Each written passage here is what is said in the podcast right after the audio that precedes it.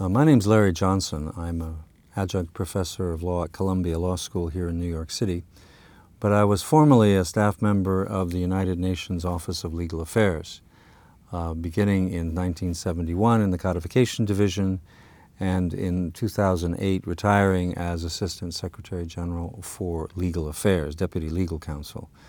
And during my years in the Office of the Legal Counsel, I did deal with questions of admission of uh, new members and uh, the status of non-member states or status of, of observers.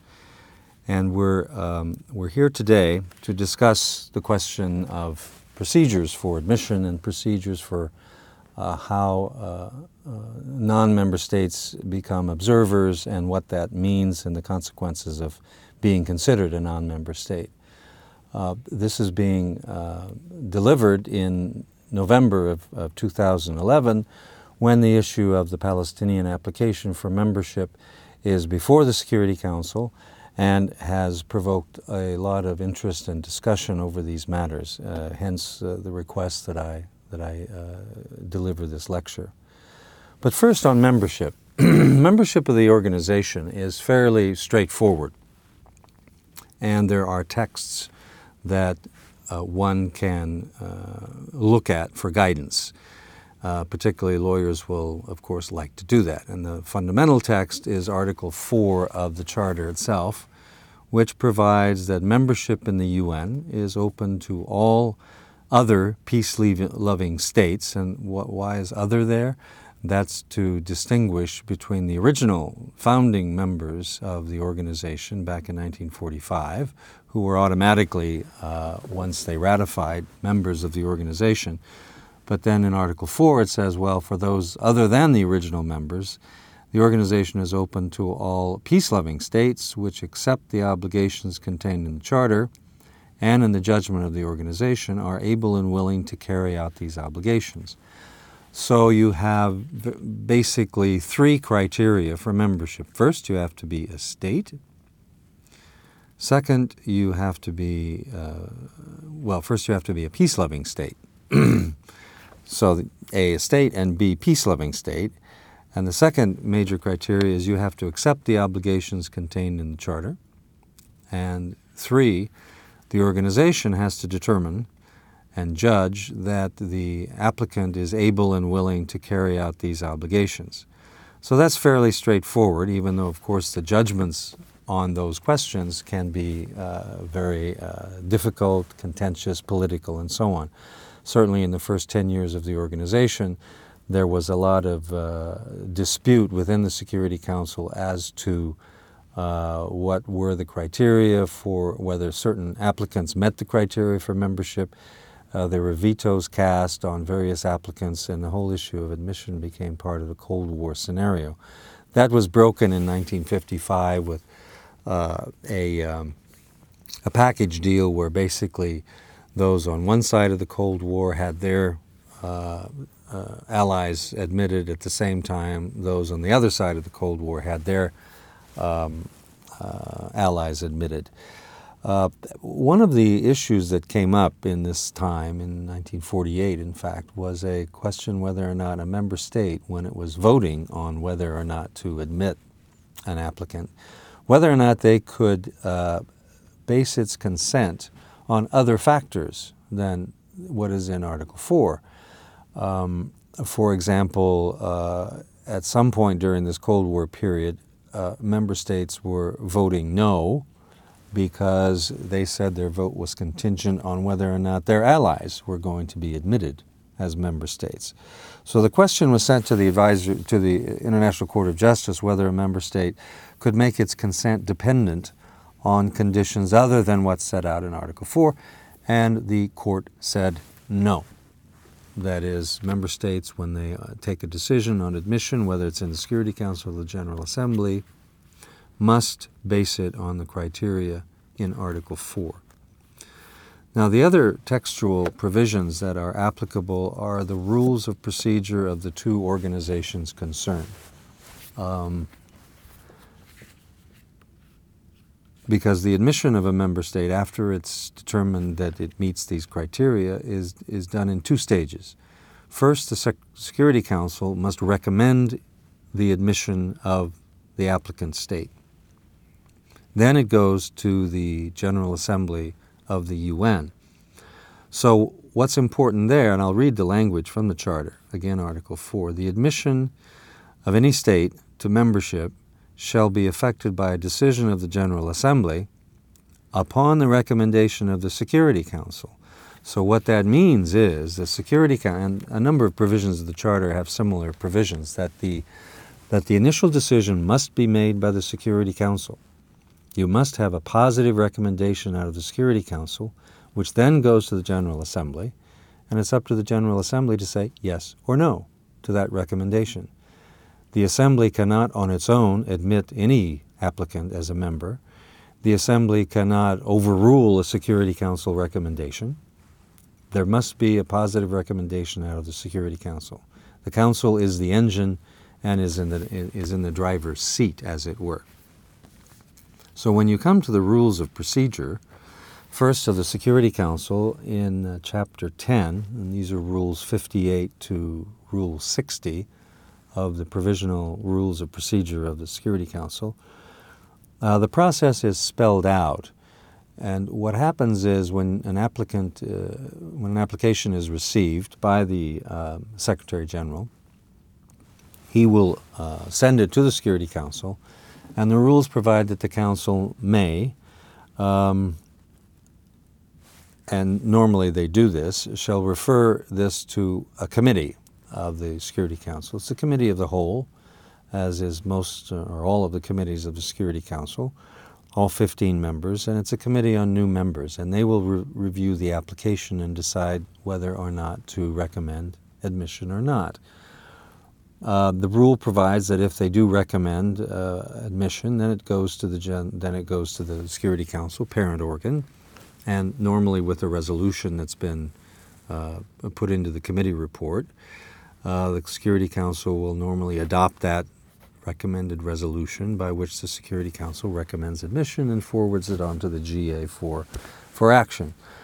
But it does say if the Security Council does not recommend the applicant, then the Security Council, the committee, um, the Security Council itself, after it receives that information from the committee that says they're, they're deadlocked or we have no recommendation to, to, to, to make, uh, they have to, the Council has to make a special report to the General Assembly to indicate that they have reviewed the application, but there is no recommendation for admission. Then it goes to the General Assembly. So, as I said, it's clear that it goes to the GA no matter what. If there's a recommendation for admission, that's smooth sailing. It goes to the General Assembly for, for action. And pres- over the years, once the Security Council has recommended uh, admission, uh, the General Assembly has always followed suit, as far as I'm aware.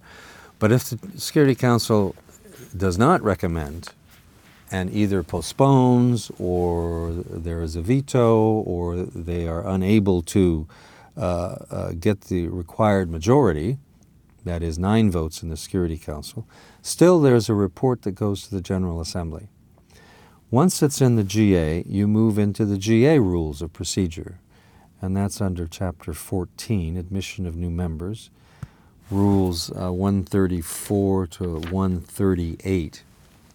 And it's interesting in there because the rule itself provides that if the council does not recommend uh, membership or they postpone the consideration of the application, the council, the GA may, after full consideration of this special report I've just referred to, they could send the application back to the council, together with a full record of the discussion in the assembly for further consideration and recommendation or report. So the rules foresee uh, back and forth between the council and the GA, and in the early years that did in fact happen. That the council would report that they were unable to, to make a recommendation, perhaps because of a veto, perhaps because they're postponing, or perhaps because of a lack of a majority, uh, and they would report that to the General Assembly, and sometimes the General Assembly would say, well, please reconsider. Um, uh, so you can see in the early years that it was quite a contentious issue. For the last, say, 30 years, it has not been very contentious. But as I said in, in, in November of 2011, the, the Palestinian application is contentious. So uh, we will uh, see how the Security Council handles the matter, and then we will see how the General Assembly handles the matter under their, under their rules. But the bottom line is it's basically pretty clear uh, what the options are from a legal point of view and a procedural point of view. We will now move on to the question of non member states and observer status within the General Assembly.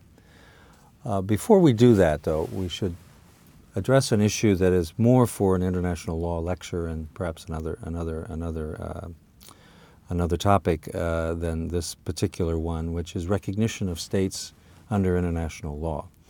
The important thing here is to note that the Charter does not provide any mandate to the General Assembly or the UN in general to recognize sovereign independent states. That is a matter left to individual governments to determine on their own. However, it does come up sometimes within the organization, and that is what we will discuss uh, today.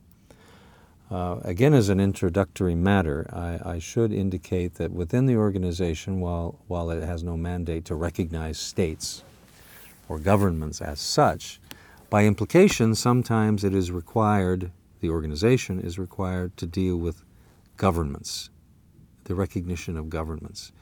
Not as a, an academic or as a declaratory uh, matter, but rather as a practical matter when you have problems and, and, and disputes and conflicts as to which group represents a member state. So, this is not the recognition of a state or it's not the admission of a member state, but rather which group represents that state. And the, we've had many examples of that, but one of the earliest and, and, and most well known is China, where it's a founding member of the organization from 1945. In 1949, there was a revolution. And from 49 to 71, China, the member state China, was represented in the organization by what was called the Republic of China, based on Taiwan. In 1971, the General Assembly determined that the representatives of Chiang Kai shek would be expelled from the organization and that the lawful rights of the People's Republic of China would be restored. So that from 1971 on, uh, of course, China is represented by the government of the People's Republic of China. So that was not a question of admission. And that was not really a question of the organization uh, recognizing governments or recognizing states as such. But the implication was is when you have rival regimes, sometimes the organization will um, uh, will leave a seat vacant. That happened a few times. Uh, this, this, this lecture is not on that subject. We can come back to it at another time. But that's just a distinguished representation of a government, of a state, by a group, from the question of admission of an applicant as a member. So let's move on to uh, observer status. Uh, from the very beginning, well, uh, what does it mean? How does it arise in the UN? Uh, it arose in the UN very early on uh, when non member states asked the Secretary General to, to give them facilities for observing the work of the General Assembly. The Swiss in the late 40s, for example. And they came to the SG and said, Well, we'd like to watch what's going on in the General Assembly. We're not a member, but can you put a nameplate up and we'll set up an office and just provide facilities? And that was done. So that came up early on the question of non member states observing the work and sessions of the General Assembly. Note that it's an observer to the General Assembly, not to the UN as an institution. Of course, initially uh, it comes, and we've mentioned it in, in, in what we've just covered, in, in, the application for membership, because in the, in the Security Council, you can have uh, individuals, individual governments, members of the Council, objecting to an application by saying, this is not a state, and it's not a peace loving state or it's not a state at all. So it does arise in the Security Council, it can arise in the Security Council if there's a question whether or not the applicant is indeed a state. Um, besides the issue of observer status in the General Assembly, it can come up for the Secretary General in a number of different ways. Uh, the most uh, important or long term legal uh, implications, uh, consequence, is in the treaty field, where treaties that the Secretary General is depositary for, that is, he's the custodian of treaties, various treaties, and he keeps the list of which treaties, which states are parties, and which ones have ratified, acceded, signed, and so on. A good number of these treaties are open uh, to all states. Most of your multilateral treaties these days, not at the beginning of the organization, but these days, are open to all states to encourage universality of participation. So the Secretary General ran into the problem. Uh, he's supposed to manage the treaty. It's open to all states, and he is the one that's supposed to receive treaty actions. So, how is he to know if he gets a treaty action from a given entity whether or not that entity is a state or not? Uh, just as the General Assembly has no authority or mandate to recognize states, the Secretary General certainly has no mandate or authority to decide what is a state and what is not a state. So in the 60s and 70s, uh, a, a, procedure was devised to solve that problem, and that was called the Vienna Formula. And what it meant was that when the Secretary General received a piece of paper from an applicant that wanted to ratify or wanted to accede to a treaty, his test was whether or not that entity was a member of the UN, was a member of a specialized agency, or was a party to the statute of the ICJ. That was the test. And then that made it easier, easy for this, and, and clear and objective for the Secretary General uh, who he would consider a state in terms of accepting treaty action. This he reported to the General Assembly, and I believe it was in the early 70s. The General Assembly gave its uh, benediction, more or less, uh, uh, acquiescence or approval of the Secretary General's practice. So that takes care of his uh, the the issue that would face the SG as to what is a state. The other way it comes up in, a similar fashion uh, although it's not uh, so much a, a long-term legal consequence as it is with treaties, is invitations to UN conferences. In the last 20 or 30 years, uh, conferences convened by the General Assembly, again for universality purposes, are open to all states, and the Secretary General is mandated, please invite all states to this conference. He will then use the Vienna formula, as I said before, uh, to issue the invitations. So, for example, uh, as of today, um, the only there are several non-member states. The only non-member state that has a mission in New York is the Holy See, but there are other non-member states, such as Niue and Cook Islands, because they are members of specialized agencies. Therefore, they are admitted to, or they are uh, invited to UN conferences and sit among all other states and vote. If you recall, the Holy See was, uh, was a very active, uh, full participant in the uh, population and women conferences.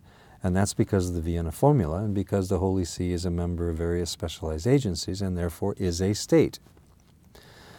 The other way, uh, another example of where uh, the issue of whether or not you are a state or not comes up in the, in the UN is if you become a you want to become a party to the statute of the ICJ, and therefore uh, would be able to uh, initiate action in the International Court of Justice. Uh, as you may know, members of the UN are automatically parties to the statute, but the uh, but the statute of the court and the rules of the of the court uh, provide for ways that non member states can also become parties to the statute. And basically, that is uh, uh, through a recommendation of the Security Council, which is then adopted by the General Assembly, giving conditions by which a given state can become a, a party to the statute. And then, then the General Assembly takes the final decision. For many years, Switzerland, for example, and Nauru also, were parties to the statute of the ICJ before there were members of the organization. The other way, and it was a more political uh, way, that the uh, issue of statehood uh, could come before the UN was in the decolonization process.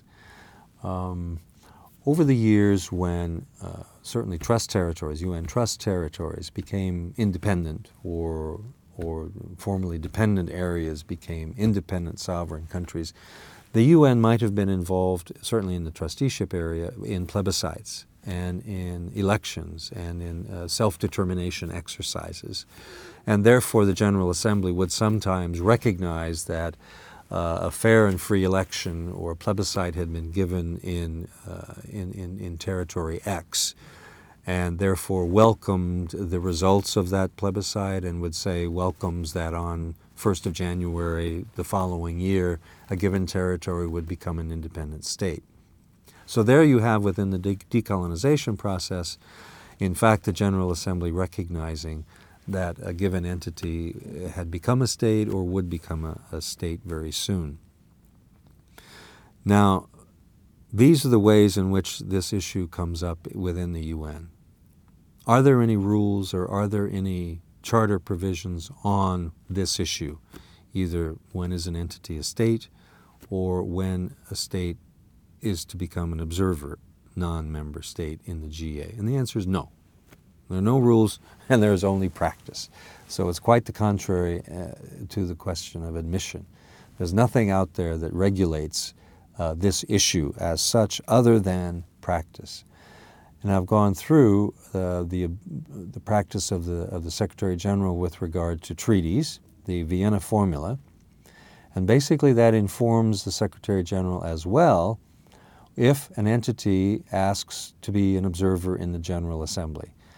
I think there were maybe 15 or 16 countries over the years that were had not yet become members of the G of the UN, but asked to be observers in the General Assembly. And the Secretary General would put up the nameplate on the side and the back where observers were simply because they met the Vienna formula. They were members of a specialized agency. And that was welcomed by, uh, in, the, in the Cold War period, it was welcomed by all concerned because it took care of the two Germanys, the two Koreas, and the two Vietnams. Because all of those countries had become members of specialized technical agencies and were able to uh, participate then in, in, in, in, the international community, even though they were not yet members of the, of the organization. But bear in mind one thing at that time, the observer states did not participate in terms of making interventions and speeches. So the Secretary General's role was simply to put up the nameplate, give them passes, uh, give them facilities so that they could receive public documents, and basically they sat and they observed. If they ever wanted to speak, they would need the permission of the body concerned. And in the early years, uh, mem- uh, observer states were encouraged to make statements in the main committees of the General Assembly, not in the plenary. So they tried to narrow the, uh, the rights, basically, of the member of the observer states to more technical matters and matters of specific interest to those observer states, and uh, not participate in the general debate, in the plenary of the General Assembly, and so on. Then another, another practice developed in the GA, and that was inviting organizations to become observers in the General Assembly. And this came up with regard to national liberation movements, and it came up with regard to intergovernmental bodies, ranging in the early years from the Organization of American States to the African Union, and now you may have 20 some different, or maybe 30 by now, international organizations that have observer status in the General Assembly and that's done by a General Assembly resolution. But please note that up until recently, the observer states were never subject to General Assembly resolution. They were only subject to the Secretary General putting up the nameplate. So over the years, you developed the anomaly, as some would say, that international organizations, particularly national liberation movements, the PLO, SWAPO, and the South, two South African national then, then uh, national liberation movements, had greater rights of participation than observer states. So you had the PLO, SWAPO, ANC, and PAC being able to participate because they had a General Assembly resolution, a mandate, uh, in debates. Uh, whereas the Swiss and other non member states needed a special invitation in order to do that. Uh, this was resolved for uh, in, in, a number of ways. The most practical way is most of the non-member states became member states. So the Swiss uh, became a member state, and that issue disappeared. For the Holy See, it did not. They had been a member since 1960, an observer, sorry, an observer uh, state since 1964. Thirty years later, in 1994, they got a resolution just as these organizations had received. Therefore, from 94 on, they were participating as an observer in the General Assembly pursuant to a GA resolution, which spelled out all of their rights of participation. So basically, at that point in 94, the Holy See uh, achieved more or less the same rights uh, that Palestine had received up until that point. And that's an important matter to, to bear in mind that just because you become an observer state in the General Assembly does not mean you have extensive procedural rights in the General Assembly. That requires a General Assembly resolution. So, at the end of the day, even though the the General Assembly and the UN does not recognize states, and even though there are no procedures uh, spelled out how you become an observer state, there are consequences within the organization. Uh, if somehow the General Assembly or uh, by practice uh, the Secretary General uh, considers you to be a state. Uh, let me recap. First of all, and most importantly, in the treaty area, if you meet the Vienna Formula, uh, a non member entity, if you are a member of a specialized agency, a party to the statute of the, of the court, or if, in fact, a few times the General Assembly has invited a particular non member state to a conference, and that means the General Assembly has considered the entity to be a state. So if you have some indication that uh, the entity has been accepted as a state by another international organization in the UN system or by the General Assembly, then the Secretary General will consider you to be a state for treaty purposes and for invitation to conferences. So, as we're speaking in, in, in, in, this month of November in the year 2011, Palestine has, uh, has become a full member of UNESCO uh, the month before.